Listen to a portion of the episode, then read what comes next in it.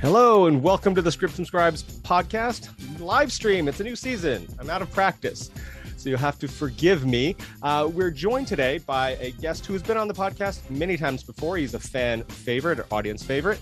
Uh, he is a lit manager uh, at Empirical Evidence. He's also worked at Netflix, CAA, uh, Resolution.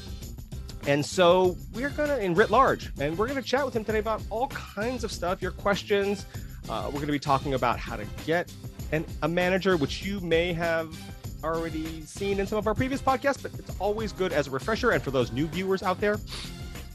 But we've also got a ton of other questions that were submitted via Twitter. Uh, and we're going to get to all of that today. So thank you for joining us. Hopefully, you can see us. If you'll drop a comment in there to make sure we are streaming okay and you can hear us okay. Uh, but we're going to get started. Uh, just a quick intro because you all know Dan. Dan's been on the podcast before. Everyone knows Dan. So everyone loves Dan. So Dan is here today. We're happy to have him. Uh, so thanks for joining us today, Dan. Welcome to the podcast. Thanks for having me, Kevin. It is always great to have you. You're always welcome, and I appreciate you coming on. So let's see here. Uh, we're we're trying something new. This is a new season. We're trying something new, where the first segment after the intro is just a quick five questions that we wanted to go through to get information out there very quickly. Um, topics and questions that are fairly common, that we get all the time, that we see all the time. But you were kind enough to tweet out, hey, does anyone have questions? And you got a ton of responses. So I would be remiss if I didn't say, hey, let's answer some of those questions, I think, right? So I think what we'll do is, uh, if it's okay with you, I would love to go through some of these questions and see what we can answer for the folks that uh, asked you on Twitter. Sounds good. Okay. Uh, the first question's from Mary Kate Allen, and she wanted to know how to find a decent entertainment lawyer asking for me, which is convenient. Great question. Hi, Mary Kate. Uh, thank you for. I think that's a question that needs to be addressed more often. I think sometimes it's usually that you would have an agent or a manager first and they would make an introduction. Hopefully they'd have you sit down with a couple people um, just so you can get a sense of yes the lawyer writer relationship is more transactional than hands on but you want to get a sense of the types of deals that they do. You know if you're a writer you probably want someone that's more likely to be working with writers rather than say actors, just so that they can speak to a familiarity of uh, deal structure. Um, I've definitely seen the difference between lawyers that are focused working with writers versus actors. Uh, there are a lot of great lawyers out there. I think referral is the best way to go about it. I wouldn't like seek one out, but if you don't have representation, uh, I would try to talk to other writers, kind of explain the situation. Hey, I have a deal. This this is what's going on. Do you have someone that you like? Um, or if you're friends with other people in other aspects of the industry. I, I, think that's the best way to go about it. If you don't have reps, is just having conversations with other people that may have representation or that may have uh, a lawyer um, or know someone that could be effective given the specificity of whatever your situation is. If there's no deal that's imminent, I don't know if you necessarily need a lawyer at that point.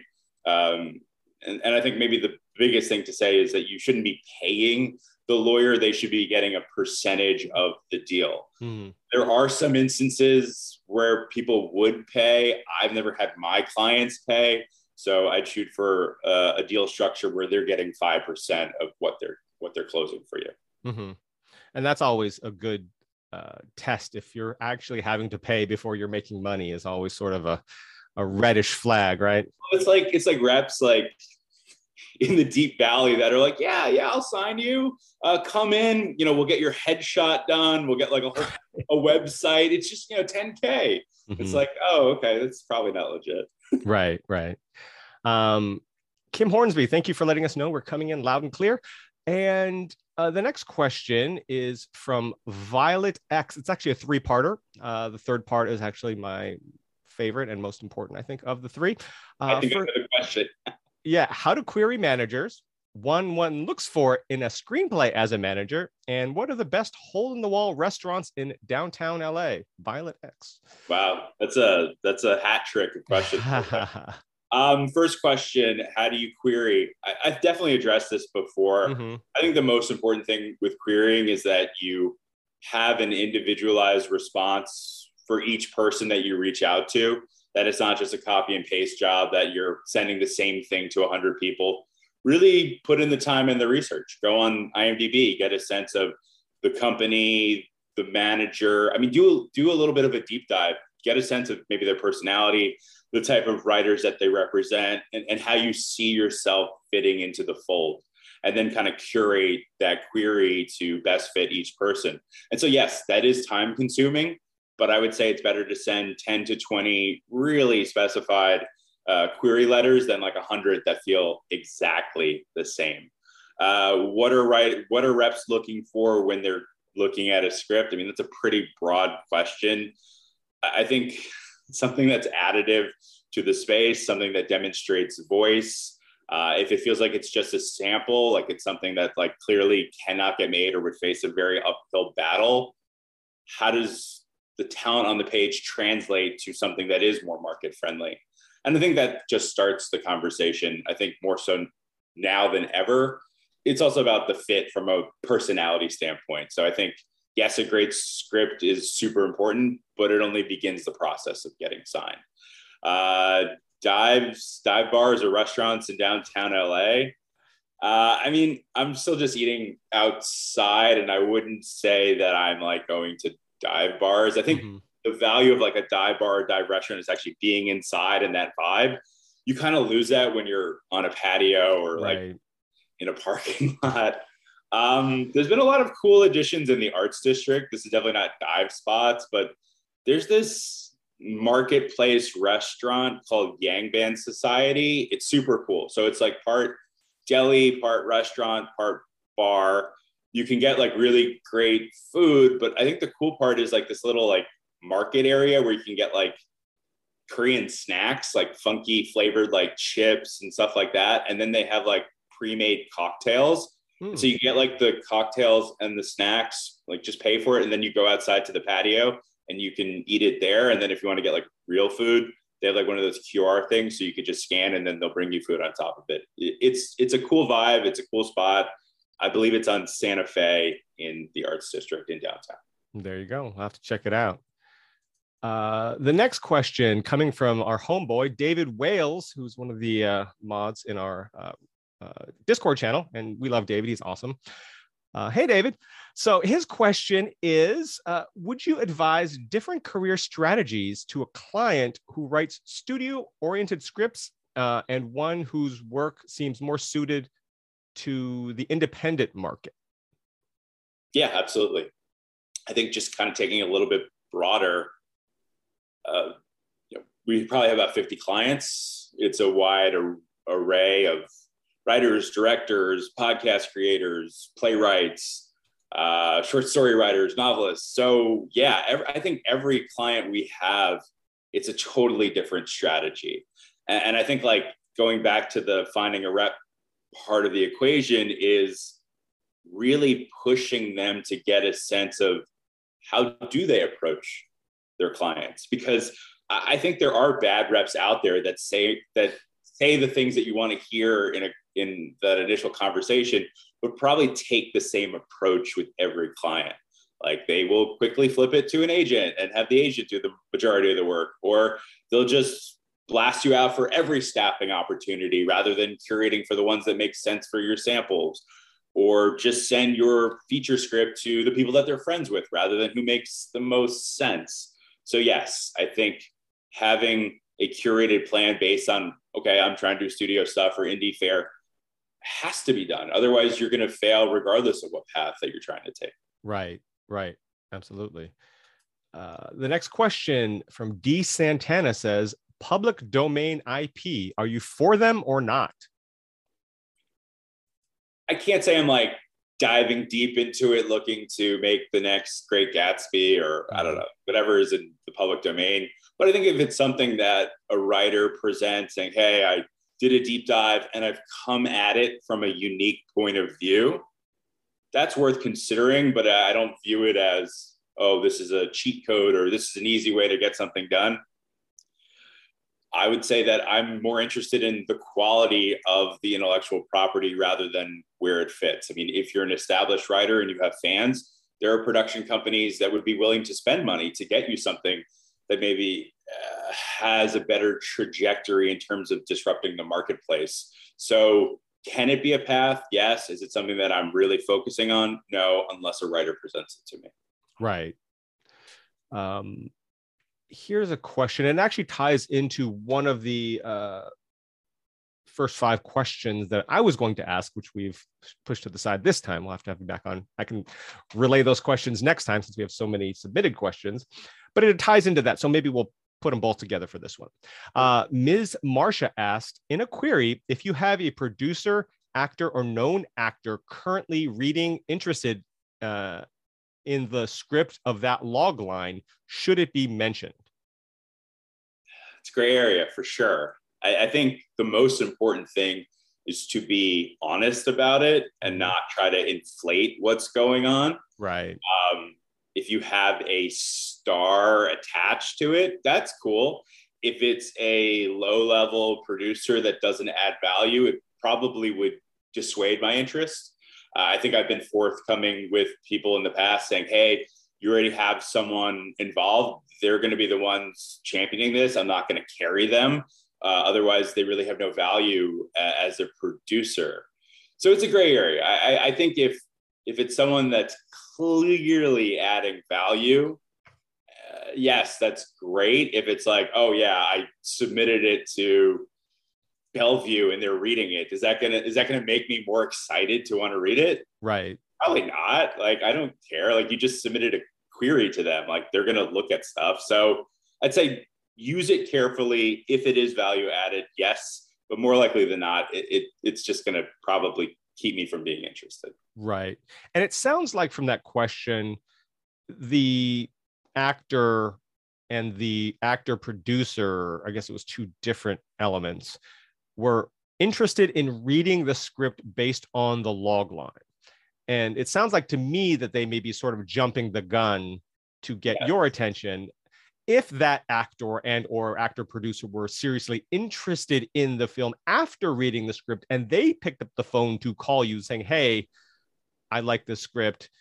You know we're looking for a production company or this writer really deserves, deserves a manager. They're fantastic whatever. That's a different story right? Yeah absolutely. I think like it would be too premature to just say, hey, they like the log line.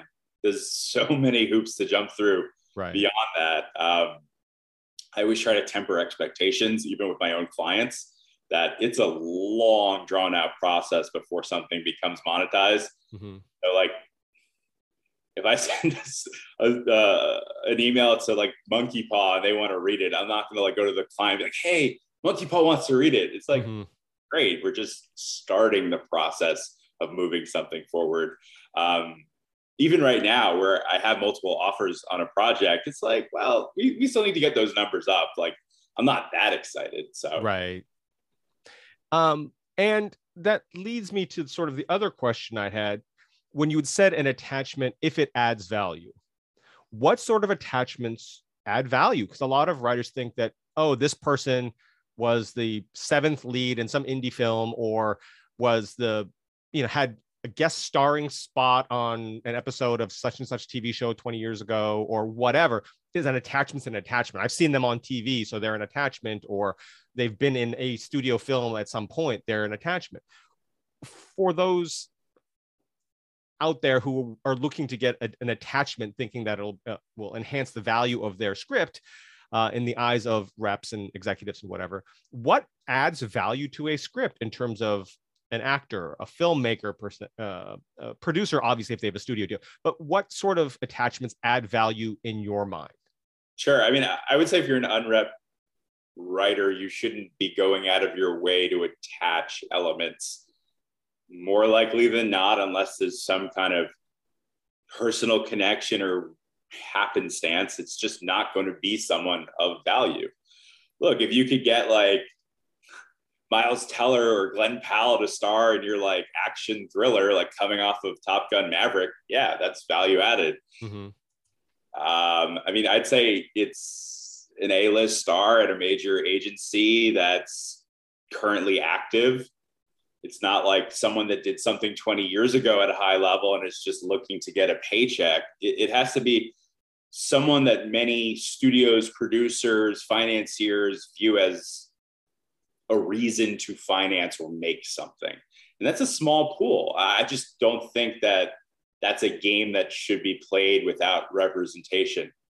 I play that game, but very carefully. Like I can go to UTA and get talent ideas for a project or go to CAA and get director ideas, but only with the absolute best of the best projects. Like I know what moves the needle, and it's not a lot of things. Um, so I think rather than like say, hey, you know, go out and try to get Tom Cruise to star on your project, just focus on getting representation. That that's probably a better incremental step mm-hmm. than trying to play a lottery ticket of attaching an A-list director or A-list talent because realistically, you're not going to be taken seriously and you don't have any money to offer or it's just it's a confusing path and more likely than not you're going to attach someone that doesn't move the project forward Right. And sometimes they could even uh, detract if you're attaching producers that don't add value 100%. as a producer yourself. It why are they carrying this dead weight around, right? Yeah, and I, I would say that I'm barely a producer. Like I, that's not my focal point, and and sure. and mostly because I know that I don't add value. That I can be rewarded or incentivized with going with particular producers if it's a competitive situation or if I'm able to secure intellectual property.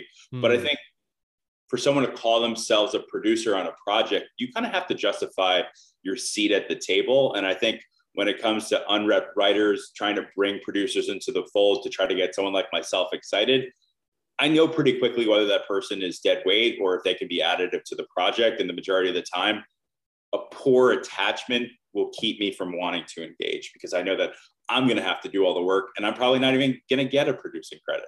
Right. Right.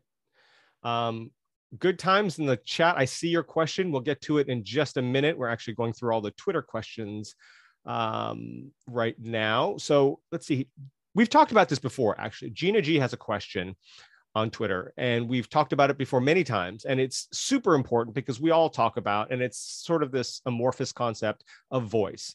But Gina G asks, I know everyone probably has a different definition for this, which is true.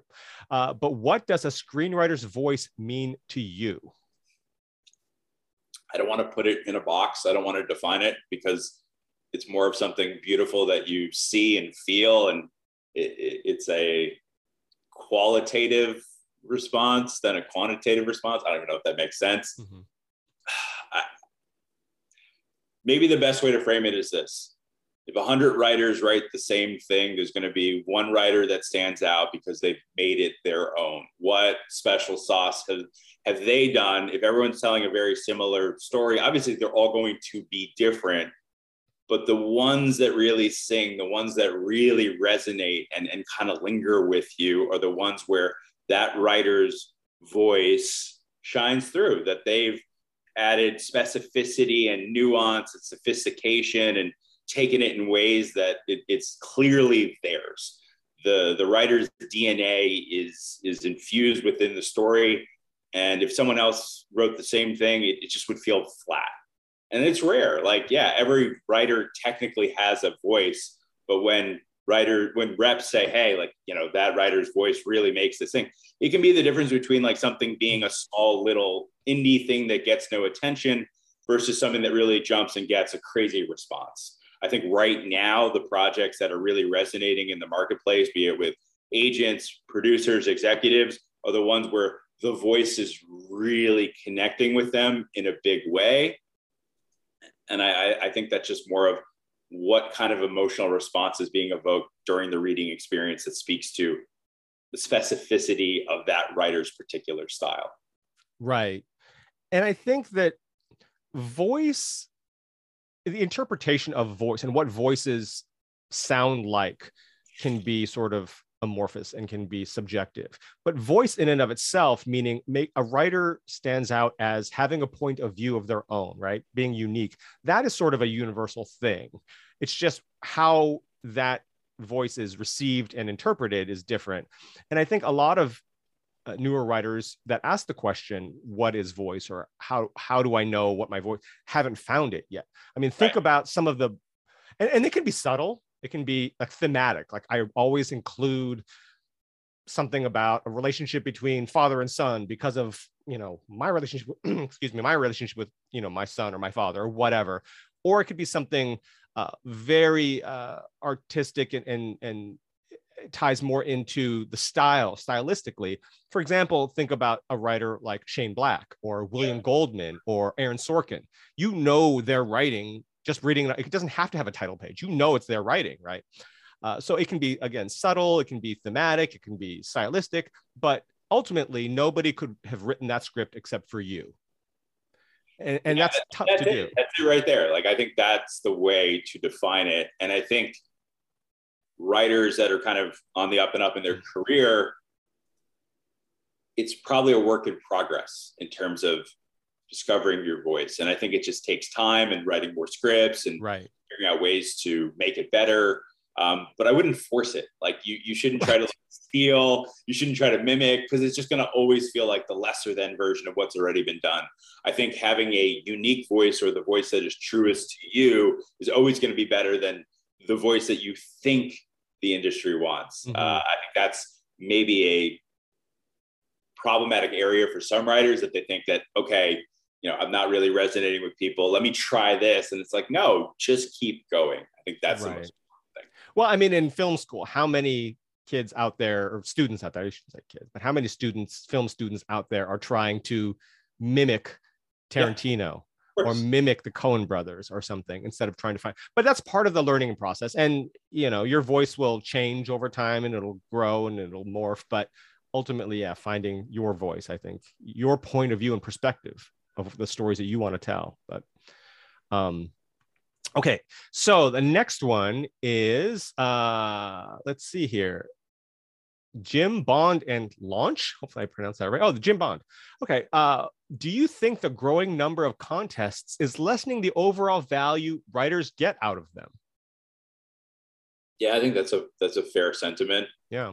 I think there are certain contests that will always have inherent value, and I'm not going to list them because I don't want it to be viewed as an endorsement. I think it changes, but I think you know writers talk, and everyone kind of has a sense of which ones do matter but I've said this before there are great scripts that are not very contest friendly. There are bad scripts that do really well. And I think for me at this point in my career, it's more about the log lines that intrigue me and what I read on the page rather than, oh, I'm a semifinalist or oh, I even won. I mean, I'd say that there are people that have won, we'll say Nicholl, for example. I have no interest in signing them. Mm-hmm. Like just because they won this thing doesn't mean that I'm going to immediately engage. Whereas you could be like, I don't know, a quarter finalist in a less known contest, and I just happen to read your script and it's great. So, yes, contests can be helpful for some people.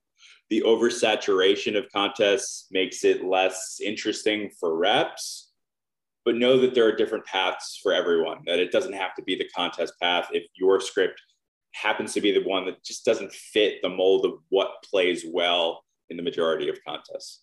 Right. And I think you made a good point in that those at the top, the Nicholls, the South by Southwests, and Austins, and those types of uh, uh, contests, those haven't been devalued. Those are still the cream of the crop. If you win those contests, you may you're not going to connect with every agent or manager out there, but you will get enough. You will get attention, right? It's yeah, those absolutely. smaller contests out there that I mean, maybe it's an ego boost, or you know, maybe not necessarily having your ego boosted, but maybe you know, a confidence booster, I should say, not ego boost. Yeah, that's a good point, right? But, like it's like it's a motivation to keep going. Mm-hmm. It's the proverbial pat on the back that, like, yeah, you you're on your way, right? You are progressing in your career and and moving towards the goals that you're trying to achieve. Yeah, and sometimes you need that, right? In, yeah, in, in a business where I need that on my side of things, right? Too. I saw someone post something. I don't remember who it was on Twitter, and I thought it was hysterical. And it was someone posted that uh, being a screenwriter and not being not wanting rejection, not wanting to face rejection, is like being a boxer and not wanting to be hit. Right? It comes with the territory. So, uh, but little things like little contests, uh, you know, I should say say little, but contests that aren't as prestigious as again Nicholl and Austin and whatever uh, can be great, but uh, you have to temper your expectations of what that actually means within the industry because there are so many, and uh, don't expect much to come up. Maybe something will, but don't expect much to come from it. But those top level contests will get you attention. Generally yeah, speaking. absolutely. And I would say this, and again, not an endorsement, mm-hmm. but it seems like the writers that do well in that like script pipeline mm. contest mm. that's announced like over the summer, right? They get signed, they make the blacklist, and they sell their projects. Like again, not an endorsement. Sure. I would say that like hmm, that's kind of interesting. So like I'm actually looking forward to see what comes out of that one because the past couple years, like those writers have done quite well. Right. And they seem like pretty good folks over there. I don't know them that well, and this is not an endorsement either. Uh, I always, whenever a screen screenwriter has to pay money, like we do this for free, uh, this podcast and all that we've done. But if you have to pay money for it, there are certain things being val- that are valuable for your money, and many, many, many things that are not. Uh, and I'm not here to judge one or the other currently. But uh, what I will say is, um, in terms of contests, if you have the resources and want to pursue some of them, again, start from the top down, right? The the most prestigious contest. And if you have a lot of extra money floating around and you want to dive further, because you never know where you're going to make that connection, where you're going to um, find success, because it, it can it, obviously it's elusive, but you don't know where you're going to find it. But um, it, it can be those smaller or less well-known contests are really more of I guess a small feather in your cap and to prove that somebody out there does like your work. But a lot of it comes down to the quality and experience of the readers within that contest. Um, like a lot of these smaller contests don't really pay, right? Or they're not that experienced, not a professional reader. Like I, you know, I was a professional reader for um, uh, a number of years and I got paid to read scripts. I read thousands of them. And so uh, my background was uh, is probably a little more solid than some of these that are college graduates that have far less experience reading scripts. I'm not saying that I'm uh, I have better taste in particular, but at least I have more ex- uh, experience. And, Kevin, you, you do, you do. um, so okay, that's enough of that. Um, Heimson or Himson asks, lots of writers think that gigs instantly start rolling in once signing with a rep. I'm sure you've had this happen as well, uh, Dan. But what is the real process time frame to breaking in a new writer as a rep? Months, years? Uh, and you know, honestly, it's differs for every writer. But I mean, what is your take on that? I, I think that's a really interesting question because what you just said is totally true. So I have a team of writers that the second I got involved with them, they had stuff that was ready to go, and it's been a great process. And they're making money and they're going to make a lot more money, hopefully. Um, but that's more of a product of them that they just write nonstop. They don't have a day job, that they are all in on this. I don't even think it has anything to do with me. I think anyone that rep them would be killing it uh, if, if they were at least decent. Um, but then I have a writer that it took a long time and now is like really hitting their stride in a big, big way, but it took years and I think like part of that was me, part of that was them, and uh, it's really beautiful to see it happen. So there's no there's no answer. Like there's so many variables at play. I would just say mm-hmm. this: if your rep is busting their ass for you and mm-hmm. responsive and putting in the time, be patient. It's not going to happen overnight. It could, but it's probably not. Um, but I would say it becomes problematic if your rep is not investing in you, if they're not returning your calls, your emails, giving mm-hmm. you notes on scripts, setting up meetings, whatever it is in terms of where you're at in the process of advancing your career, that's what I think you should be aware of. It's not like, oh, where the fuck is my 100K day two of being right. rep, right? It's more of like, are we on a path? Is there a strategy? Is there a plan? Mm-hmm. If two years in, that's like not happening, maybe it's a conversation you should be having. Uh, and, and two years is just like a ballpark figure. Obviously, like I think most reps will retain someone for at least a year.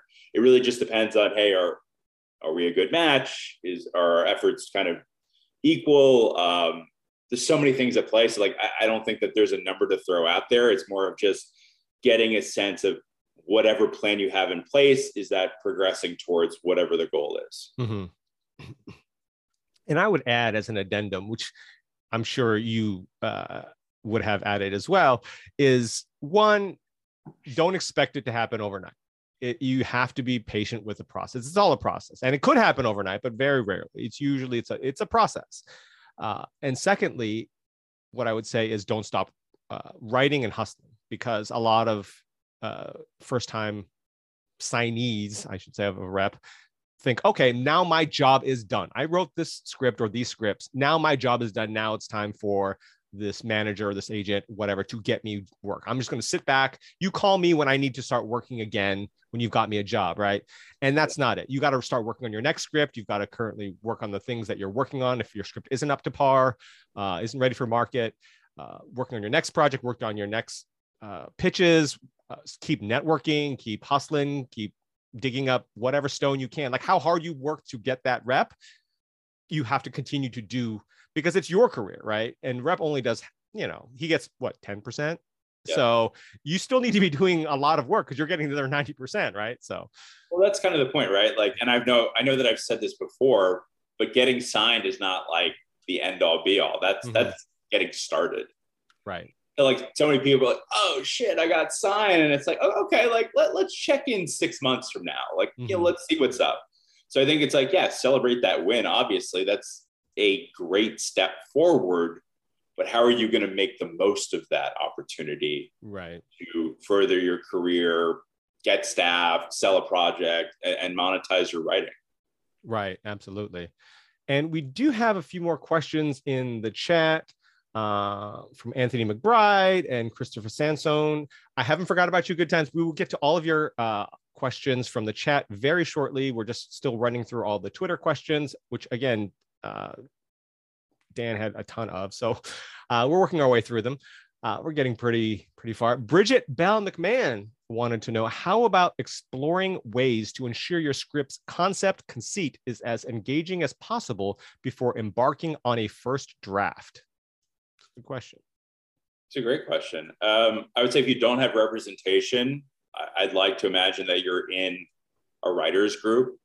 Um, if you're not, then maybe it's taking a look at the landscape of you know what's doing well but even that is a bit dangerous like you shouldn't be chasing something based on what's doing well like in the box office or on streaming or in the trades but i think it's doing some research communicating with other people but but even at that point if you still don't know i mean i, I think having conversations with like non-industry people like most people do consume uh, film and tv and just kind of get a sense of like, hey, is this something that you'd watch? I know that that's like probably not the best approach, but I'm basically just saying if you don't have any other avenues, I think ideally it's that writers group is a great way to workshop ideas, really get thoughts from other people that are working within the industry in some way. Mm-hmm. Um, but the idea is this: like, I, I wouldn't not do something because you feel like there's too many of those projects in in the marketplace already. It's almost like for example, if you're doing a World War II project, very popular subject matter, it's costly, it's period, whatever. But if you can crack something that comes at it from a unique point of view, that's maybe more intriguing and more interesting than the actual subject matter itself. It it's more how can you take a concept and flip it on its side, make it something really different. Uh, I think, for example, trailers that have recently come out that that are doing that uh, the Princess movie that I think is on Hulu, The Menu, it's a Searchlight project. Those are good examples of if you just like pitch the like subject matter, I don't know if you'd actually get the full scope of how those writers and filmmakers have kind of twisted it to make it more of its own thing. And I think that should be the goal rather than just focusing on, focusing on, on themes or, or subject matter. It's what are those differentiating factors to give it urgency, to make it feel splashy within the marketplace. Right, right.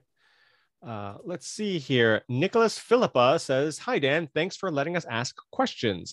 What's your level of involvement in script development, and do you follow any particular structure format? Good question. Um, so, my background uh, before I got into Hollywood was I was a journalist. I was an editor, I was a writer. I covered Major League Baseball, US Soccer, NBA.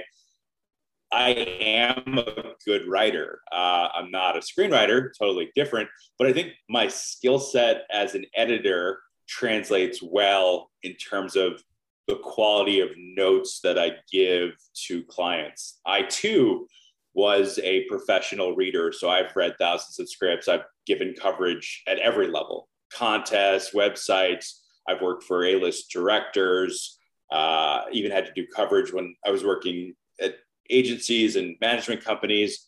So I think combining those two things is why I am a very hands-on manager. There are some managers that are pretty much agents in t-shirts and jeans instead of suits. Uh, I like to do both. I, I like to be very hands-on in the creative process, but I think that I can, even though legally I suppose I'm not supposed to be selling, I can sell as well as most agents. Uh, I know exactly how to do it. I know who to go to. I know how to close deals. So yes, I would say that I'm more development focused than a majority of managers, but I love selling. And I think that's a really fun part of the job too. Let's see here. Uh, D. Santana has another question when to give up on a script and when not to give up? That's uh, super important. Um, I, I think I've boiled it down to this when a script is just becoming different and not better, mm-hmm. that's probably a good time to put it aside.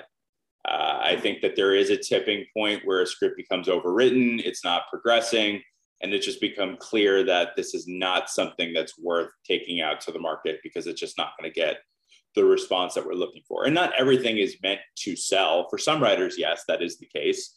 But some things can be a voice sample, some things can be one's introduction to the town in terms of being able to generate meetings with the hopes of being, you know, in the mix for open writing assignments and things like that. Um, I think you kind of know, but if you need to get validation, I mean, I think it's talking to other writers, it's submitting to contests, it's posting maybe on the blacklist, but you know, that's obviously, you know, I don't want you to spend your money if you don't have to. Um, but you'll know. I, I think I think it still boils down to that initial kind of concept of does it feel like it's just becoming different rather than becoming the best version of it? That that's when you know that it's not quite a project that should be uh, continued on. Right, and I think, uh, and to your point, also the biggest thing is you do have to start a new script, right? So working for three years on one script is not productive. Yeah. And at all. So put it down, start even if you're struggling and you can't finish it or you finished it but you constantly rewriting it's not just right at some point even if you're going to go back to it later and and you need some distance from it so put it down start something new right yeah that's a great point right you may become a better writer for this project by writing two other scripts hmm. uh, the separation of time is super important but you can level up as a writer just by doing something new come back to it with fresh eyes, you I don't know, develop more of a voice or you can look at it more analytically. Mm-hmm. And then at that point, it, it can improve. But yeah, you should feel comfortable. There's no shame in giving up on a project. Nothing is dead forever. It's just put it aside and focus on something else. Right. Uh, Don Ackerman asks Hey, Daniel, when a client is told by a producer to deliver a specific type of genre, and then your client does that, but then the producer asks for something else completely different the next minute, rinse re- and repeat that a few times. How do you talk your client off a ledge? He added an LOL, but I don't think that there was really a lot of laughter going on there. Yeah, I mean, unless they're getting paid to do the different version, that's a problem. And I'd probably get an agent or a lawyer involved to stop that from happening. I've dealt with that in the past, and I've had writers write in circles based on bad notes from producers. And I'm very mindful of not letting that happen. Doesn't matter the the amount of Academy Awards or box office titles that someone has. If if they're taking advantage of a writer, it's my job to protect them from such behavior. So if you did the work that you were asked to do and then they want to take it in a totally different direction, that to me is a totally different step. If you're being paid to do it, if you're not being paid to do it, run. Seriously, mm-hmm. not worth your time. Right. And I've actually heard sort of the reverse one time where a, and this was working at an agency. So this was a, a an established writer uh, pitched a project to uh, producers they hired him, paid him money to write this pitch. In during the writing process, right, said writer decided, hmm, I'm going to do something completely different. Turned in a draft that was completely different than what he had pitched them, was promptly fired and replaced. So it does go both ways. I've heard of it. Yeah, and, and, and that is totally the right response by the producer. Like if if you were being paid to do something, you need to adhere to those expectations. You don't need to go rogue and, and kind of color outside the lines the second you're being paid to do something, you need to follow mm-hmm. whatever mm-hmm. the expectations were. Right. Uh, Jim Bond has another question. Uh, do you think the stigma around the word networking is hurting new writers? I don't know of this stigma, but you're you're social networking more than I am. You're on the media, the social medias more than I am. So yeah, but I'm just trying to get a blue check mark. It's totally different. Um, it's a great question. Yeah, I think that there's a balancing act there. Um, there's an executive that I work with that's also a writer. And I think she approaches networking the right way. You know, you want to get to know people, you want to see how you can help. This is it. See how you can help other people rather than making friends to see how they can help you. When I worked at CAA, people wanted to be friends with me because they thought I could do something for them. I'm not friends with those people anymore. Fuck them.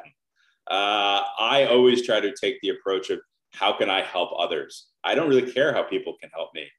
I know that if I bust my ass, have good clients, treat people the right way, all those things will happen. So I don't think that writers that are trying to move up in their career should look at other people as like, oh, what can you do for me? I think that's how networking can rub people the wrong way. It's get to know someone, be friends or be friendly, be cordial. Don't look for handouts. See, you know, how you can help someone, even if it's as simple as reading their script, giving them thoughts, just be a decent human being and not look for ways that someone with perceived value can open up doors for you. Because if you're decent and helpful, that will happen. Right. Um, well, why don't we jump to a few of the questions in the chat, just a few right now, and then we'll jump to our topic because we've already been going for over 40 minutes. So uh, I don't want to run out of time here. Uh, to cover our topic, which I think is an important one, one we've covered before, but I still think it's good for newer writers that haven't seen previous episodes or, uh, and it's one that every writer is still has issues, and maybe I'm sure you'll have a gem or two. So I'm going to just go over a couple quick questions here. Uh, Good Times asks, I've written pilots for two live action sitcoms and an animated series. What's the best way to schedule a pitch meeting with an executive who is looking for comedy? You're probably not. I, I, would try to get a rep first. I mean, it's just not going to happen. That, that's mm. not to shit on your question, but that's an unrealistic expectation. Why, why would they meet with you? You're not, you, what, what credibility? Like, I have clients that have been staffed multiple times that are not in a position to pitch their project. So I think backtrack a little bit, look to get a manager, have that manager help you develop these projects or pitches to the point that they're of value, probably get staffed first. And then at that point, maybe you can pitch a project. I think mm-hmm. like slow it down and view it as an incremental pro- process rather than thinking that as an unrep writer, someone at a credible production company would want to hear a pitch. I mean, yes, there are companies out there where you can pay money to do something like that, but that's not the same level as actually doing it within the confines of the business. Mm-hmm. Yeah, I mean, it's not impossible, but it's highly unlikely. Like you said, I mean, I know writers well as well that are upper level writers that have to work to get meetings to pitch things and get their own show. And you know they've been on a dozen shows. They're co-eps and yet they don't have a show on the air. And it's it's it's tough. It can be tough. Um okay let's see here. Uh Anthony McBride. Hey, Anthony. Uh, I have seven features and four pilots. What should I be doing to get repped? I think whittling that down to the one or two features or one or two pilots that really stand out. I think it is problematic when someone queries me and says, Hey, I have 20 scripts. And it's like, Well, you don't. You don't have 20 scripts. There are definitely going to be ones that are better than others. I think gauging the responses over the course of time when you do send out queries or you do submit to contests or you get responses from your writers group or whatever you should be able to have a good sense of which ones are better than the others and make a choice But if you feel strongly about all the projects that you have, I would say try to curate your queries based upon the person that you're reaching out to. So, like, if you're reaching out to me, like, I probably have no interest in like a fantasy project, for example. So, throw that one out. Um, if you're reaching out to someone that just does TV, probably focus on just the TV stuff. So, I think it's just be strategic about it, but also probably shave that list down or curate that list based on who you're talking to. That's a good point. And I will say, Anthony, congratulations for having 11 scripts. I think that's great. That's so much better than a writer saying, I have this one thing and that's it. Right. So that's great.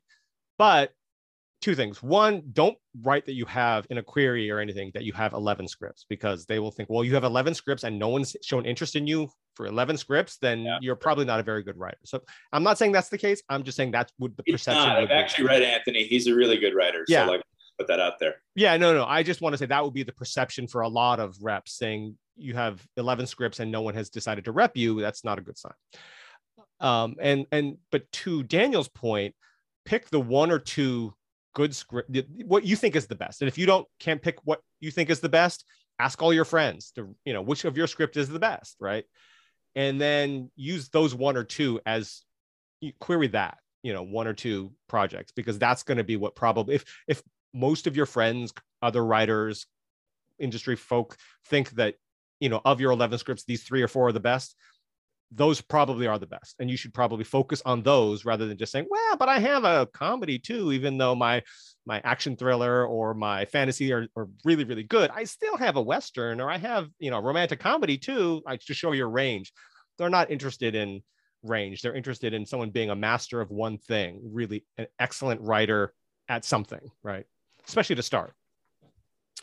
Um, okay, so we'll get to one more question from the chat right now, and then we'll come back to it after we talk about our, our topic of the day.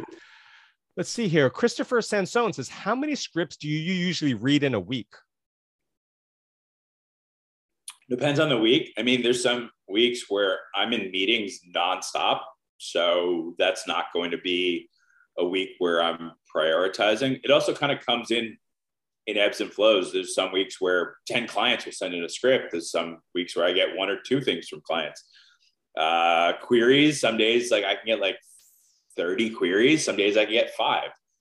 I couldn't give you a real honest answer. I'd say I at least look at maybe 20 to 30 scripts per week. I'm not reading all of them in their entirety. I'm not giving notes on the majority. Um, but I think it's as things come in. I mean, I I never let my like pool of scripts get too deep. Like if it gets to the point where I have hundreds of scripts I need to read, I'm probably doing something wrong. Um, I definitely will always prioritize a client's project over anything else. Um, then I would say it's a sliding scale of the quality of query that I get. You know, if WME is like, hey, this person needs a manager, that's probably the query that I'm going to read first mm-hmm. versus mm-hmm. someone just being like, hey, I follow you on Twitter, which is great too. Like I look at everything that I get, but I have to be mindful of my time. So my time is the most valuable commodity that I have. So to explicitly answer the question, we'll say 20 to 30 scripts per week. Cool. And that's actually a great segue. Perfect. Good job, Dan. Uh, in terms of, you talked about queries, you talked about uh, uh, representation and you know if uh, uh, referrals right? If if wme refers someone to you. So our, topic of the week uh, topic of the day week uh, was supposed to be how does a screenwriter or i guess tv writer how do how does a writer land a rep? Again and there's this is a topic that we've covered before to some degree but i wanted to start off this season back to the basics. You talk about queries, you talk about referrals, maybe from the top, the best way, from a referral from a top eight or somebody uh, that's a power player to all the way the bottom of a query from someone that you don't know on by email or Twitter. What are the ways that people can reach you or reach a rep, uh, and to what degrees or the varying uh, levels of success? Sure, it's a great question. Definitely something I've covered, but let's dive into it again. Before I speak to that sliding scale, mm-hmm. the most important thing and I will stare directly into the camera because I know I never make eye contact. Having a great script is the most important thing. It, it gives you the best chance of not only getting signed, but having options. And I think having options is the most important thing when it comes to getting signed. It's not about signing with the first person that raises their hand. Sometimes that is the case. But you want to be able to sit down with multiple managers and potentially multiple agents to get a best sense of who is the right fit for you. So if you worry about nothing else, worry about having a great script. Even one great script is enough to get you signed. Okay, that's it. I won't look at the camera again. Um, so, what's at the high end? At the high end is okay. I have a meeting with an agent at CAA. This this happened a couple weeks ago. Have a great meeting. She's like, "Hey, I have someone. Um, doesn't have a manager. He's already working. He's making money. He seems like he'd be a good fit for you. Take a look at his material." So I'm going to prioritize that. Like if I met that person on a Friday, I'm reading that stuff over the weekend and I'm getting back to them Monday or Tuesday. Because I'm going to assume that this person is probably sending this writer to multiple managers and that it's going to be a competitive situation. So I read it, I liked it. Yeah, the CAA of it all helps, but not as much as you'd think. Um, I wouldn't say like, oh, now this person's immediately my best client. Um, but I met with the person and we signed this person. And so great. CAA loaded me with a client. That's very validating. That's exciting. And this person will have a good career. Great. I'd say a tier below that would be an executive or a producer at a company that I respect saying, Hey, Dan, uh, I just met with this person. We're probably going to do a project with them. They're either leaving their manager, they've left their manager, they don't have a manager you should read their stuff. Like, I'll totally vouch for them. I'll put in a good word for you. Great. I'll read it. I'll prioritize it. I don't always sign these people. It's not always the best fit, um, but it's it's it's of interest to me, and it's probably you know just like a half step below a major agency reaching out to me about a potential client. I'd say a little bit below that would be either friends of mine that are working writers and directors in the industry or clients of mine saying, hey, again, someone's left their manager, they're going to leave their manager, or they don't have representation. I will prioritize that. That doesn't always work out. That's, you know, it, it, it's of interest, but these people don't always have a sense of what the bar is. And sometimes it's not for me, politely, or it's amazing. And I've signed a few people this way, and some of these people are doing great. Some people it hasn't worked out, and that's okay. Um, I would say below that would be looking at contests uh, or going on like say like Coverfly or Blacklist, and me seeking out potential people. Like I'll just run through hundreds of log lines, uh, especially on Coverfly or or Blacklist, where it's really easy. And yeah, the scores I guess help. I'm not going to like be interested in something that has low scores, but the high scores like it doesn't mean that it's something for me. And a lot of those projects are really just samples and not something that can be monetized. But I will say this two of my best clients have come from just finding them on the blacklist. And I mean, literally just going into the website, not like the end of the year list, but just mm-hmm. going on the website, looking up scripts, finding them, reaching out, and, and signing them. And that's great. I think it's become more competitive and anything that's actually really good will be scooped up pretty quickly but i've i've found some real diamonds in the rough for sure um, below that would be participating in like pitch events through like uh, roadmap or through like stage 32 things of that nature where people are presenting me potential things and here's why that's a half step better than querying I actually get to meet them and mm. talk to them and get a sense of who they are as a person rather than just relying on, oh, okay, like I like your concept, I like your script, but what are you like as a person? Because I think for me, I'm willing to say no to talented writers if I don't want to work with them, like mm-hmm. because it's not a fit from a personality standpoint. And I think it goes both ways. Like I know that I'm not for everyone. I think I rub people the wrong way, but I'm myself, and that's just the easiest way to be. Um, and it's easier to like weed things out before we actually start a relationship rather than being a few months in and figure out it doesn't work. Mm-hmm. And then I'd say below that would be connecting with people on social media. I, I, think keeping it to Twitter is probably best. the people that like follow me on like Instagram, Facebook, LinkedIn, it's like, come on, just just pick one fucking lane. And I think Twitter is the best way because I will respond to DMs. I will say, hey, here's my email address. I will try to answer questions. But I also do research on Twitter. Like there are mm-hmm. certainly people on there that I would never sign just because they're fucking assholes. Like mm. the way you conduct yourself in a public forum, even if it is Twitter, it can help you or it can hurt you. So I think writers should certainly be mindful of that. And then I think at the way, way bottom would be straight up queries. A query can be enhanced if you say, hey, like I connected with you on Twitter or something like that. Great. I will flag that. I will take a look immediately. I think the queries that I'm most likely to just dismiss are the ones where the font's different because you've copied and pasted it. And it's like, dear, oh. it's like, dear Derek. It's like, no, Dan, like not Derek. I mean, Derek's my business partner, but it's like, just take the effort to fact check, to, mm. to change the font, even if you are copy and pasting. Uh, but I think, like I said earlier, if you can curate a query to fit me, that you you've seen me on uh, scripts and scribes, like you've seen me uh, on other things, or you know something about me or my clients, like that's just a way to kind of feed my ego and get me to pay attention. So I think like that's the majority of the way things come in I, I'm, I'm a judge for some contests, so I definitely get early access to some things. I can't say I've signed anyone that way. Um, but yeah, I, I would say that's the majority of how clients come my way. Right. And what I'll say to when you had mentioned saying personalizing it, saying they'd seen you on scripts and scribes and they really liked you and, and you seemed really sharp or whatever. You said, oh, it's an ego stroke, which you know everyone likes to hear compliments like never that's that's why you shouldn't be bad mouthing people on twitter right because you don't want to generate uh, ill will but what i will also say is that by saying i'd seen you or i read or heard you on the podcast and scripts and scraps whatever or whatever you know thing you've been on um, it shows also the fact that you're doing your research you're doing your homework you're you're hustling behind the scenes because i can't tell you how many times i get emailed by people saying how do i get an agent how do I get a manager? It's like we've done hundred. I mean, this is right. the 41st live stream, but we've done 200 podcasts before that.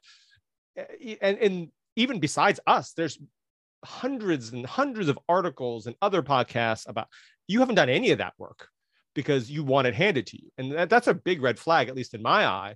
Somebody who's not willing to put out that work and effort to help their career, right? Because if they were, they'd be turning over every stone. They'd be doing research. They'd be contacting people. They'd be how not just sending out random one line emails. How do I get an agent? Okay. So, you know, by saying I had seen you, at least it shows the effort. Like I, they are putting the time into, you know, the 10 part of that 10,000 hours, right? To become yeah a professional writer. It may not be helping their writing craft, but it is helping their knowledge of, and understanding of the business and the way things work, because that's part of it. You know, when you send them into meetings, how are they going to handle themselves? Right. Well, that, that's a great point. Like, I think there are writers that I continue to engage with that I mm-hmm. don't represent because I like them. It has mm-hmm. nothing to do with their talent. I mean, obviously, it has to be at a certain bar in which like I can see them progressing to the point of getting representation. But I, I want to help good people. And I think that like tempering desperation, tempering over eagerness, and, and I think like not having a sense of entitlement is really important. Mm-hmm. And, and I think like it's become harder and harder for writers, at least from my purview, to fall into those traps. I think it, it's difficult right now to get representation. I think a lot of reps are concerned about servicing the clients that they do have, and I think that's part of it. Like I think that's that that needs to be part of the mindfulness of the unrepped writer. Is it's not always about like, hey, I don't like you, or hey, you're not good enough. It's hey, I, I have an existing book of of writers and directors that I need to take care of. If I'm not prioritizing them, then that's a problem. And so sometimes it really is a bandwidth issue. I know that there are some reps right now that are not taking on uh, developmental level clients. I mean, I'm always looking. I'm always looking to improve my overall list of clients, and I know that that manifests in a lot of different ways. So it, it could be a LinkedIn thing. It's probably not. Mm-hmm. Um, but it doesn't mean that the Twitter query couldn't be better than the CAA referral. So that that's that I think is a sense of optimism that I, that writers should kind of keep in the back of their mind. Right. Um, okay, so we've covered that, and there are other aspects of how to get a rep, but I thought that that was sort of important on the avenues to connect with a rep. That was sort of the most important part. Um, we were already at an hour, so we do have a few more things to cover. Do you have time to ask answer some more questions before we jump into or the last five minutes, ten minutes of your own? Yeah, of course. I, I, do have to play uh, tourist with some people in town. So if people see me on Hollywood Boulevard today, yeah, that actually is me. You may actually, now that you said that, you may have set yourself up. Uh, let's see here. Okay. Um, Tom H asks, "Thank you so much for doing this Q and A, Kevin and Daniel. Well, thank you for joining us, Tom. Uh, what's your philosophy on burnt reads? Oh, I don't hear often that about." We don't often hear about burnt reads, but yeah, what's your thought on that? What Burning that, reads. What does that mean? When you send something out, um, like for as getting something read as a favor, and it turns out to be not very good, then you sort of oh, burn like that. Sure. Yeah, and, and you're, I mean, and the person that you've burnt that read with is less likely to re want to read another script of yours so you've just sort of burned that right opportunity yeah i mean i would say this like i think the answer is obvious but maybe not so much. So, yes, like clearly be mindful of having something ready. But I'd like to think that you should have some relationships in your life where people will always hmm. take a look and be helpful. Yeah. Uh, there are writers that I'm hmm. friends with that I've been friends with for since college, uh, which is like, you know, 18 years ago. Uh, that I'll always read their material. I'll always be honest with them, no matter how bad it is. But that's more of speaking to the foundation of our relationship that we are friends first. So I think like being aware of that, if if it is like a read that you're probably not going to get again, if if it's not up to snuff. And look, I don't think the expectations are something needs to be perfect. But if you know it's not ready and you don't kind of frame the conversation that way, that's how you can alienate yourself. So I mm-hmm. think like be mindful of the reads that you know you're probably not going to get again if it's not up to the level, but also think about the rela- relationships that you do have where you can kind of test scripts with them, knowing that you're not going to burn the relationship because it is strong. Right. And I think that's that's a great way to do it. Right. Use those those resources and and uh, close contacts to vet those scripts you have so that when you are burning reads uh, using that one shot for uh, uh, a producer a writer or I mean an agent or whoever that you know it's good because you've had other people in your life tell you that it is good. Yeah and just to kind of further that a little bit if you're sending to a rep and you know it's not ready then don't. Mm-hmm. that's it. Like, like, like, don't even tell a rep hey it's not ready. Like right. like, I, I don't want to look at something that's not ready. Why? What, right. How is that? How is that going to get me excited about representing you? I mean, I have to tell you, uh, I when I was a reader at a production company at Warner Brothers, I had got, and even at CAA, I got script, and at CAA, if it's your client, it's different, right? But at a production company, when you're receiving material and it's not like solicited, like it's not part of a deal. I've seen things come in with first draft right on the cover page. And it's something that it's a submitted script. It's not like, oh, a client wants feedback so that before we send it out, or at a production company, you're sort of developing some stuff with some writers sometimes. So you're just trying. No, this was a submitted script for potential sale or for potential signing or whatever with first draft on the cover. Don't do that. I'm not saying that anyone listening would, but I've seen that, which is just ridiculous. It's pretty funny. I mean, I would say this like, even some of my clients, they've sent things in that feel like more of a vomit draft than a mm-hmm. first draft. And I'll push back and say, hey, this isn't ready for me to take a look at. Unless we've explicitly said, hey, you know, send me the first act I think it's just about establishing expectations and being open in terms of communication. Right. But if you said you're going to deliver something that's ready to work on and it's not, like right. that's a problem. and I, I will push back. Right. And that's a good point too. A lot of writers will write multiple drafts, and then the one they're happy with at some point, happy-ish, because no writer's ever truly happy, right, uh, with their script. but when it gets to a point that they feel comfortable with it, they'll they, they consider it this is the first real draft, right? So maybe this writer was saying this is the first real draft, but it's actually the third or fourth version. That being said, the perception is when you send something out with first draft on the cover, it feels like you haven't done enough work on it, right? Just yeah, it's also like don't give anyone a reason to dismiss or go into it with the wrong kind of expectations. Right. Like, if I got that from someone, I'd be like, right. Uh, let's see here. Uh, Jack Cross. Hi, Kevin and Daniel. Can you share thoughts on open writing assignments? So I guess Jack wants to know about OWAs. I think it's something to think about once you have representation. Mm-hmm. I think it's something to think about once you have at least a really strong sample that's been exposed and you have fans. Um, there's two ways to go about it. So say say I'm taking out a script and maybe it's the first time I've taken out a script for a client. It'll go to X amount of places. Not every place is obviously going to buy it, but a lot of people want to meet. And so when you meet with those executives or producers, they're going to talk about, hey, what are you interested in? What, what are you looking to do next? And they might have something that could be of interest. Um, sometimes it's a book, sometimes it's an article, sometimes it's a remake of an existing property that they control. So like right now, I have a client that's out for a open writing assignment for a book. He's putting together a pitch. It's probably him and a couple other people in the mix for that. Uh, another set of clients, the producer has a short story. They're the first ones that are going to have a shot to crack it, which is kind of exciting. Um, sometimes we actually have IP ourselves and we'll try to load it with our own clients and then take that out as a pitch. But I would say don't look to get open writing assignments until you have representation, until you maybe sold something or made a big splash with a sample, and then have relationships. You, you need to like prove yourself in that first general so then they can start to think about you. And then if you have a good rep, your rep will be in constant communication with these people. So maybe it's been a bit since you've met. They'll check in and be like, hey, what do you have? They'll kind of say, and then the rep should be like, oh yeah, Kevin would be great for this. So like let's let's get him in the mix. Mm-hmm. So it's an incremental process.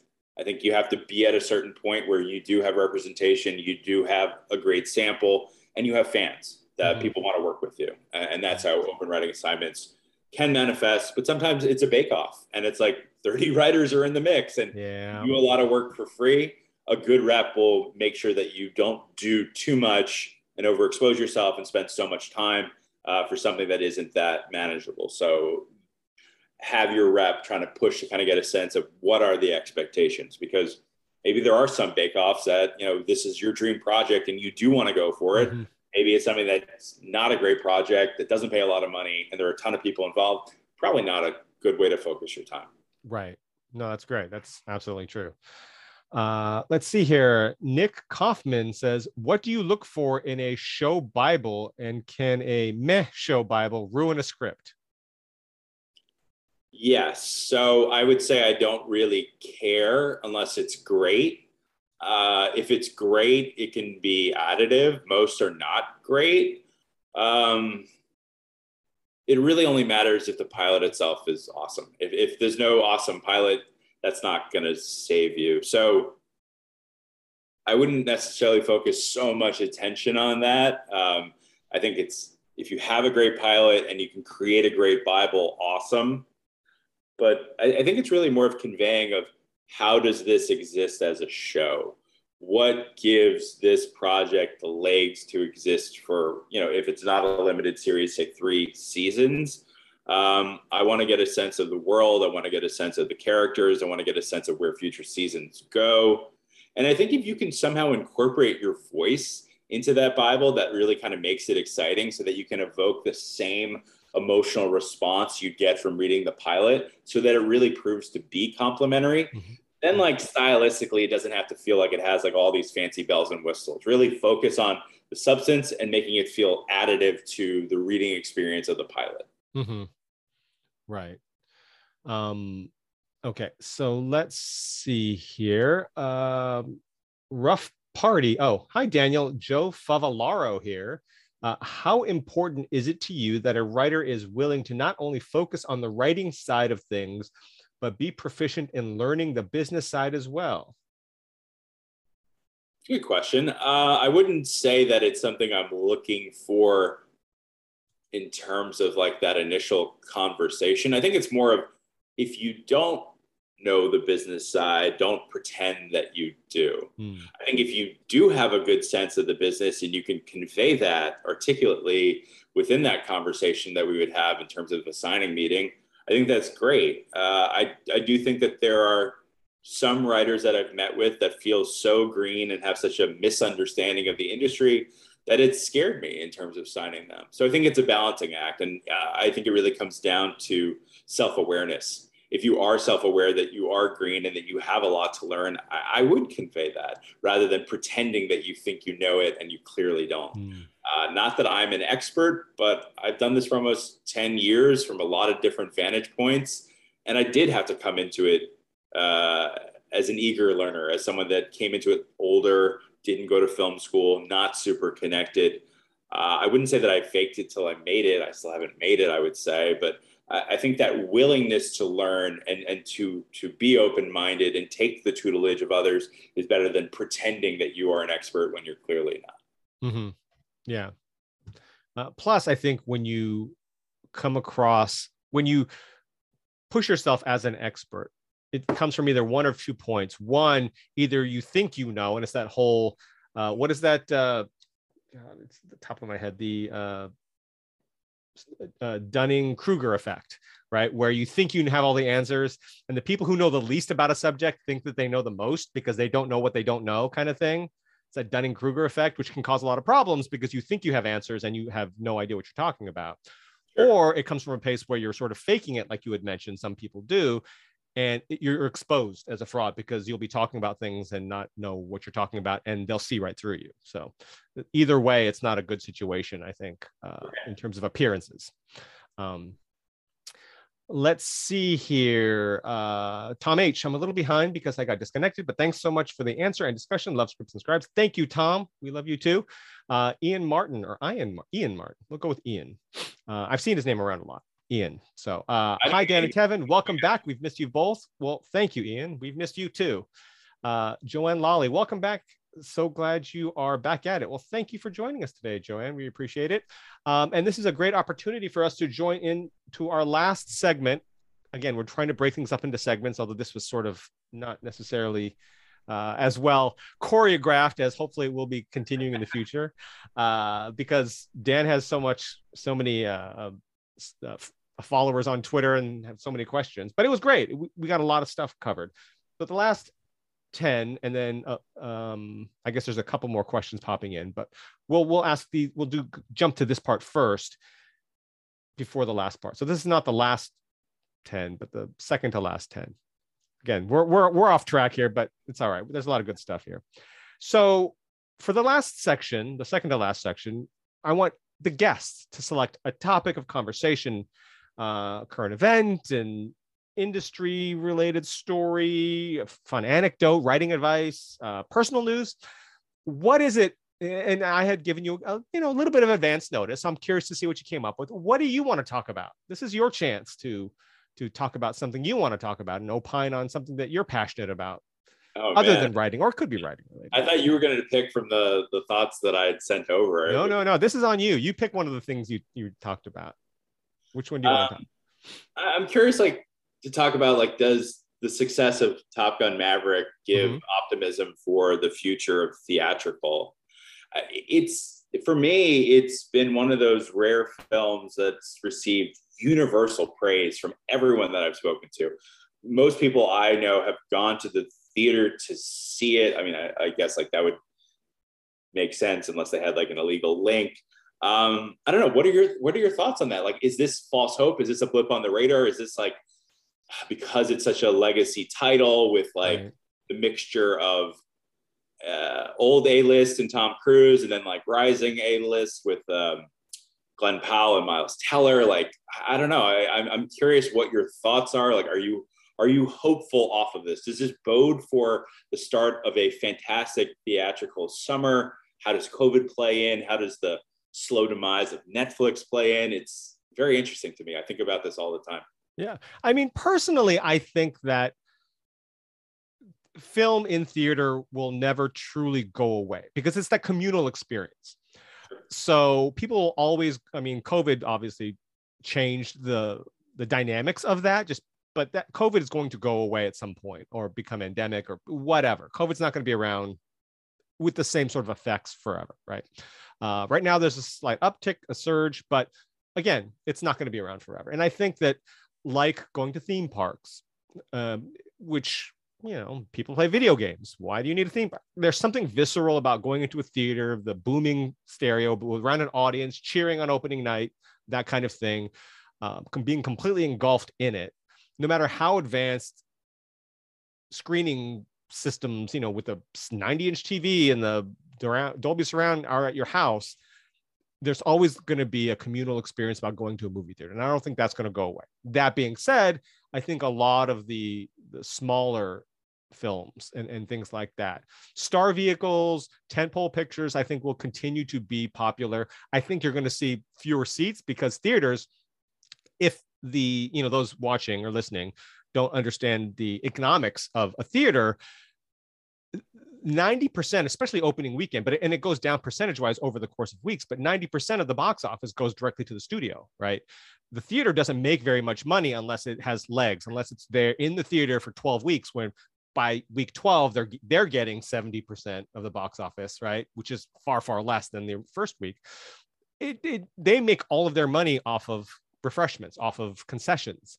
And that's why you see a lot of these theaters now converting to dine in theaters where you have instead of 300 seats in a theater you'll have 60 but they'll have tables and they'll have a wait waitress or waiter come bring you food at your seat because that's where they're making their money. They have a liquor license in that. So that's not going to go away. I think that'll continue. And i think you're going to see theaters switch over to those models rather than just cramming people in hoping they buy popcorn. You're going to see a lot of theaters that are dine in and stuff like that um, but yeah, I think smaller independent films, I think, you know, general, you know, the average rom com and things like that, you're going to see start to switch over to the premium streaming services, probably. Right. I think, um, but that's just my opinion. what's your take on it? Uh, I love going to the movies, and as someone that's been pretty careful with COVID, uh, I've only been to the movies about four times in the hmm. last mm. two years uh, one of which was actually a full theater uh, rent out to see uh, the James Bond film for my father-in-law's birthday, which was pretty fun. I've never, I've never done that. I always wanted to like be one of those kids growing up that had like a birthday party renting out a movie theater, but right. I, I never did it. I don't know why. either. It was like five of us in a theater, and it was really fun. Um, but look, I, I've gone enough now that like I've worn a mask and it's been okay but I definitely feel more comfortable at like an Alamo Drafthouse than I do at mm. like a gigantic theater where it's hundreds and hundreds of people. If if only mathematically it's diminishing my uh, risk. But I, I think you're spot on. It becomes selling the experience beyond just the scope of seeing a movie on a big screen. But but I wouldn't discount the value of a movie like Top Gun Maverick. Mm where that shared experience of being in a group and people are cheering and fathers are crying with their sons is like something that I've been hearing. Uh, I think there's such a level of joy that is reached with the best version of that that you just can't replicate by watching at home on your couch. Right. From like a hey, yeah, there's inflation standpoint, you know, it is a cheaper or more economic option to have your own snacks on the couch at mm-hmm. home, and you're not paying 25 a ticket and you're not paying 15 bucks for a cocktail. But if we move out of the pandemic and inflation kind of gets back to normal and we have a typical economy, I'm hopeful that things will continue to progress in the right direction in terms of the theatrical model. Yes, it will be driven by more event type experiences, but then I think like theaters will gear themselves more towards how can we sell liquor? Mm-hmm. How can we how can we get rid of the idea of dinner and a movie in terms of two separate things and really kind of have a one-stop shop where people come a little early and they hang mm-hmm. out at the bar and then they go up to their seats and they order some food and it becomes the like the the night is is the movies and, and eating and drinking there. I, I think if that can become more of a thing and done so at a reasonable price point mm-hmm. where it makes sense for more people, that can keep the theater experience uh, as a thing and perhaps go beyond the scope of just the blockbusters, the big tent poles and things like that. Right. So I, I love I love the fact that I live in downtown LA. Two blocks in one direction is the Alamo Draft House. Four or five blocks in the other direction is the Regal at um, LA Live. Hmm.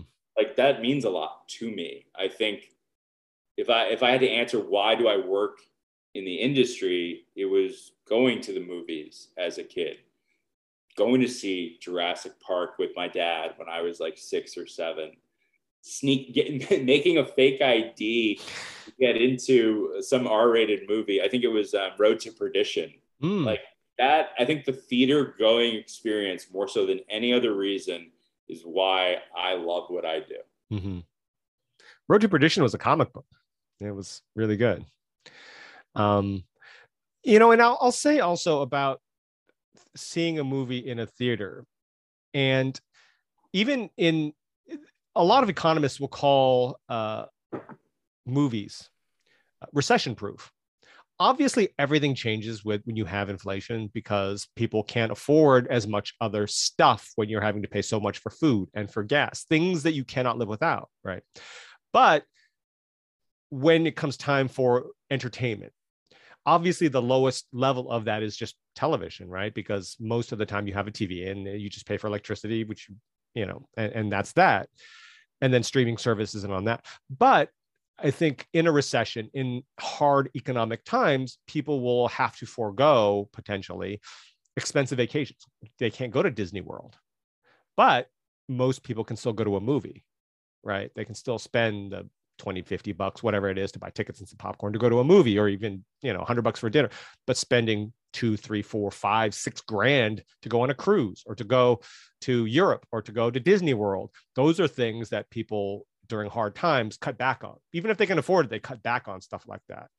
Whereas films that's an entertainment source that is relatively people would argue that paying $12 for popcorn or whatever is not affordable but you know what i mean. All things considered it's relatively affordable. And so uh, even in hard times movies tend to do okay right? The, the great depression recessions it, it, it tends to hold out because people still need to, to go out. They need to enjoy life and to do it on a relatively affordable basis, I think movies offer that, you know, in a theater, I'm talking about, right? Yeah, I think comparatively, right? Like if you think about other forms of entertainment that entertain you for two hours, we'll say, right? right? Uh, if you price movie theater experience versus concert versus sure. sporting event, movies are always going to win. And, yeah. and it rises to the point of must see spectacle mm-hmm. event, it can evoke the same level of joy as going to see a concert or going to see a sporting yeah, event. Absolutely. Absolutely. Um, okay, so that was great. This this was a good way to sort of wrap it up. There are a few more questions, which let me filter through these real quick. Um, let's see here. Uh, Simba Debinga. Hey, Simba. When trying to get a rep, is it wise to shelf a topical script because it's been called too controversial? Ooh, that's juicy. Um, I shelved a pilot about Second Amendment after being told it was too hot. Well, I could actually see that. Um, but I, I, would love to get your take on it. Yeah, I, I, someone had actually asked me about something similar. I would hmm. say that there are certain hot button issues that, again, just my opinion, just my take, you probably don't want to talk about. It's probably going to make it too easy for someone to say no rather than the provocative nature being additive. So uh, use your best judgment if you think it's leaning towards inflammatory or something that just this general fatigue towards the subject matter. It is probably wise to table, knowing that uh, at some point in the future, maybe it is worth approaching. I just, I wouldn't want that to be the reason why you don't get read. No matter how mm-hmm. strong you think it is, if it falls into the category of like, yeah, most people probably have no appetite for this, probably not the project to lead with, even if it is strongest on the page. Right. And I would, to while I completely agree with what you had said, I would say if you're determined to go down that route, maybe you have to be very very targeted about who you approach uh, i don't know who is you know uh, takes a, a, strong stance on second amendment within the industry i honestly have no idea. But like for climate right if you're talking about climate change going to leo leonardo, leonardo dicaprio appian way, appian way some, someone like that may be more open to looking at that type of material because that's a cause that they believe in and have been open about it. Uh, but so if you're going to go down there you're determined to try to find somebody who's made statements that mirror what your script is about. I mean, that's just my yeah. I, I think my sentiment speaks to the idea of like if you're living in a world where it has something to do with like a school shooting, mm. people really don't want to see that, right? Like, or if you're pro guns, that's not Hollywood, so like right. don't don't don't touch that. Yeah, I mean, again, I I defer to your advice first, but if the writer's saying, you know, I really think this is the one, then you know, uh, yeah, I guess just have thick skin and be willing to take a lot of uh, rejection. Right. Um, Jim Lopezzo uh, says, really enjoying this. Well, thanks, Jim. Uh, thank you so much to both of you for taking the time. You're very welcome. Thank you for joining us. Uh, question Speaking very broadly, is age a deterrent in terms of how an unrepped writer is perceived? Most people will say no. Some people won't sign you if you're too young or too old. Uh, I, I think for me, it's more of like I'm reluctant to take on clients that are super, super young, like right out of film school, unless they're incredibly talented, but also mature. I think that's the issue for me. Like someone's like in their 50s, even 60s. Uh, okay. Like I'd like to get a sense of what their journey has been. Like if someone's been trying to write since they're 20 and they're 60, I'm probably not going to be interested because it's like what what what's happened over those years. Like it mm-hmm. shouldn't take 40 years to kind of crack in. But if you were like, oh yeah, I was a lawyer or an architect and I always wanted to write and now I've been doing for the last five plus years, that's interesting to me. I, I think that you'd have the perspective to draw from that can inform your writing and that's cool. So yeah, for me, it's more of like, have you just failed for 40 years or are you right out of film school and lack the life experience and overall maturity to be able to handle the many ups and downs of trying to be a working writer. Mm-hmm. And what I would add to what you had said is does it come across in your writing? Right. A lot of younger writers, it feels very young. And not in the sense of, oh, you can write young voices, but the writing itself, the, the themes and the and the, the concepts and the writing, the structure, everything feels young. But the same could be true for if you know older writers right is are all your references super old and yet it's supposed to be contemporary you know those types of things right? So just be cognizant of that i think that that would be the, the one thing. Um okay uh let's see here simba again is it better to pitch more commercial screenplays or screenplays you think might be more awards bait? I think it just depends on the person mm-hmm. that you're pitching to. Um i think for me it's most important about the quality of the writing uh, even if it is something on the smaller side, something on that's indie fair, if it's really well executed, that's interesting to me. But I'd also have the same expectations for the commercial thing. Just because something is commercial and fits into a marketplace, it still has to be good. It still has to be compelling writing. So I, I ideally something is great and commercial, just in terms of is this going to make a splash? Is it going to be easier? Yeah, probably. But there are some people that are going to be equally as intrigued for the indie stuff that's strong mm-hmm. on the page. So I'd say focus more about quality rather than what bucket it actually fits into. Right. And, and like you had mentioned, though, too, uh, it depends on the individual. So target based on who you're approaching, right? Certain individuals will be more inclined to like commercials, high concept stuff, and some would be more inclined for the award, you know, bait stuff. Um, and that goes that goes like for me as well when mm-hmm. I'm setting up projects to executives or producers. Sometimes I send stuff that's like a little too highbrow for certain executives and they pass. And then it's like I, I sometimes I get confused, like why did they pass? And it's like, oh, like their taste is definitively in this space and they're not mm-hmm. going to respond to something that's a little bit more cerebral or a little bit more of a challenge to to read because the writer is writing at a high level rather than like at a definitively middle of the road commercial approach. Right. Uh, let's see here. Ian Martin, Top Gun Maverick was an event movie. Uh, I didn't see it yet. Have you seen it? I have. You have? Yeah, I loved it. Well, I, I love the first. I've seen the first Top Gun maybe 50 times, right? I used to own the old, you know, DVD and watch it. So. I, have seen it a million times, but so I'm excited to see it, but I haven't seen it yet. Um, we need more of these. Star Wars used to be classic or classed as an event movie, which yeah, that's true. Uh, we need the spectacle back. Oh, and mid-budget films as well. Yeah, I mean, I would love to see more uh, mid-budget films, but I know the economics of it is is challenging. Although I will say, going back to your discussion on on movie theaters, mid mid budget films, all that middle stuff became difficult because of the costs. You know, printing costs. That used to be a huge cost of printing and transporting film prints in gigantic canisters. Now with digital, that's not the case. So, I mean, maybe mid-budget films do come back, like you had said, you know, indies and all that, because it doesn't cost much to distribute them nowadays, like it used to.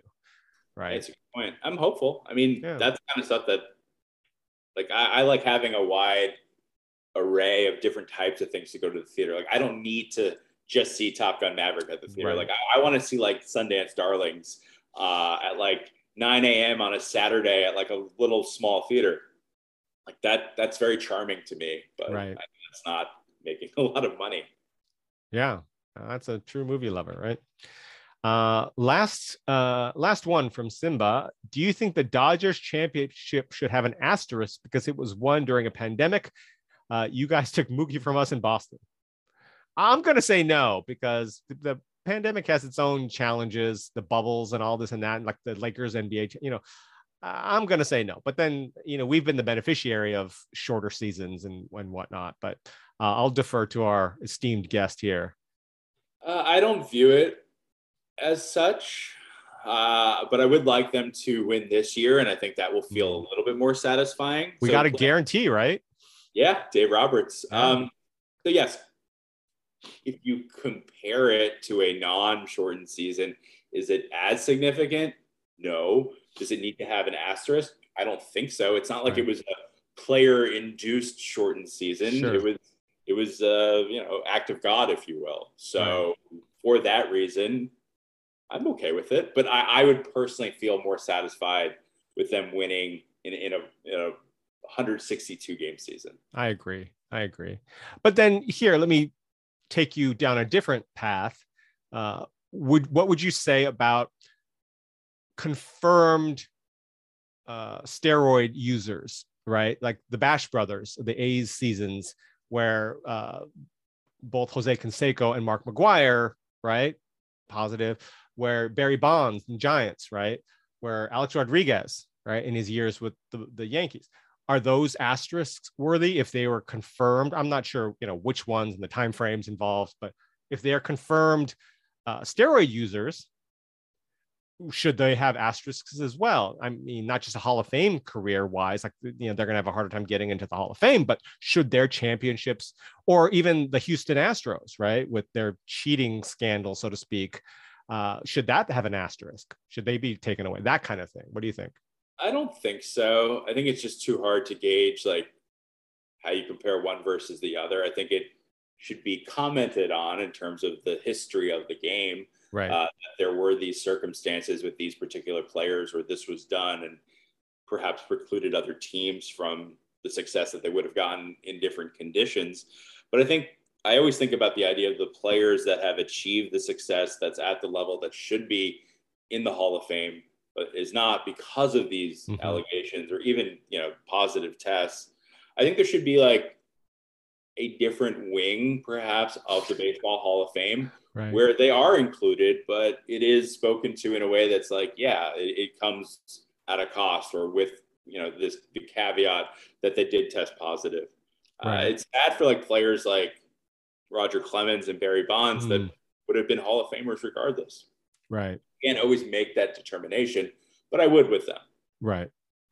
And, you know, I think that with the steroids, yes, there are those that we know who did it, whether it's, again, it's the Clemens or the uh, uh, Alex Rodriguez or whoever. But it's likely far more prevalent than we realize. Like it was probably a lot of people that haven't been identified that were very well juicing too. but what I will say about the going back to Simba's comment on the Dodgers having an asterisk, uh, the thing is, everyone had the same. Like, if you view a shortened season as an advantage, everyone had the same advantage, right? It was still the same. It was just a little shorter. Everyone had the same advantage. Everyone was in the same boat, so to speak, right? They didn't have an advantage over everyone else. It was just a little shorter, and yeah, maybe a little bit easier. But so to me, that doesn't warrant an asterisk. And I'm not saying that that you know seasons where someone is confirmed to have juiced and they won a championship that they should be have an asterisk per se but I'd say I think if you were going to make that case, you'd probably have a stronger case saying because even if there were other people juicing on the opponent's team, you don't know that. So if you want to put an I'm not saying you should. I'm just saying you know at least you don't know the the unfair advantages of one team over another. My biggest takeaway is like if you think about the pitchers in the 90s that clearly didn't take steroids, like Greg mm. Maddux, for example. Yeah.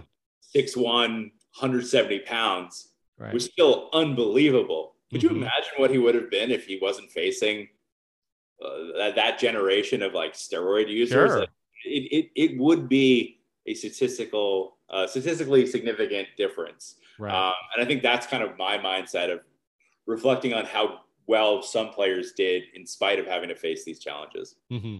Yeah, no, agreed. Agreed. Um, so yeah, we've gone over an hour and a half. I appreciate you coming out and, and talking to us again, opening the season like we'll have to have you do every time, but uh, as well as coming in during the season itself. But uh, you're always our A A one go to guy to come in and kick the season off right. Um, so no, thank you again, as always, Dan. It's it's a pleasure. I appreciate it. This is fun. These were great questions. Like uh, sometimes, you know, I do a lot of like panels and things, and mm-hmm.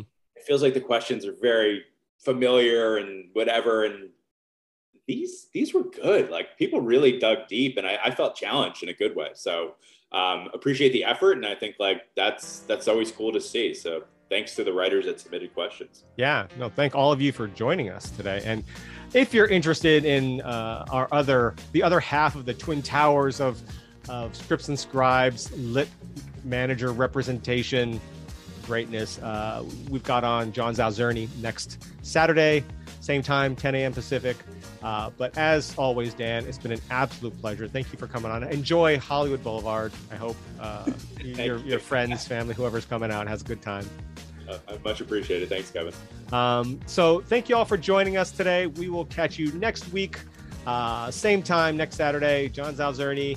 Thank you, Dan. We'll have to have you back on during the season.